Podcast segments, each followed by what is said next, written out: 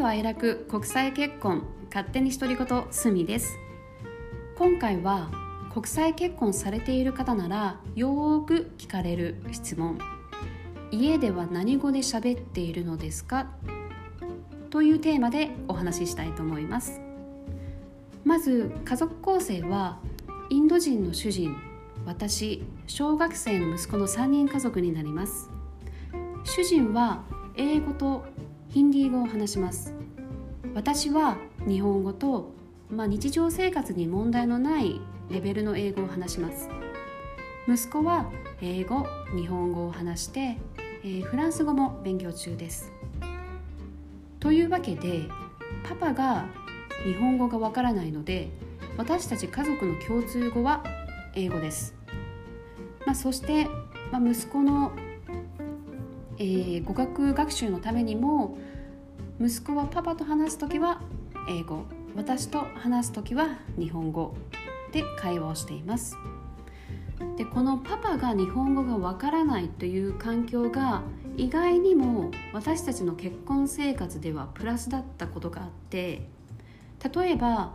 喧嘩した時本人を目の前にして日本語でバンバン文句が言えちゃったりとかまあシチュエーション的に主人もなんか嫌なこと言ってるっていうのは気づくんですけど意味がわからないのでこうスルーしてるんですよね、まあ、だから私は喧嘩した時とか、えー、思いっきり日本語で文句を言ってます。まあ想像的にはもう全く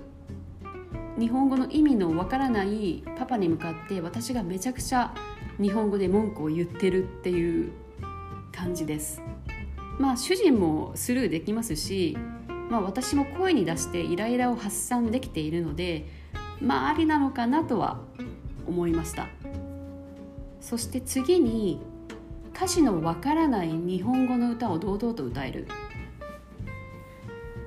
例えば最近流行りだした歌とかあなんかメロディーは知ってるけど歌詞がちょっと分かんないなっていう歌でももう恥じらいなく歌詞もうごちゃごちゃで歌歌っちゃってます、まあ、ただ、えー、息子も私が歌っているのをコピーするので息子の歌も歌詞がぐちゃぐちゃになっちゃってるっていうことに最近気づいたのでちょっとこれは、えー、やめていこうかなとは思っています。まあ、逆に英語のフレーズが入っていると無意識に発音とかあの意識しちゃいますね。であと最後にこれはすごく良かったです。主人の実家に行った時です。まあ、主人の実家に行った時の全員の共通語が英語になるので、まあ、おじいちゃんおばあちゃんの前で私と息子しか知らない日本語で話たりするのは、まあ、失礼にあたるのであの、まあ、ほとんど日本語で話す機会はないんですけれども、まあ、やっぱり息子も、ね、おじいちゃんおばあちゃんのお家に行くと開放的になるのでついつい注意したくなる点が多くなってきてしまって、まあ、だけど、ね、おじいちゃんおばあちゃんがいるからあまり注意してる姿も見せたくないっていう時に日本語で息子に話してました、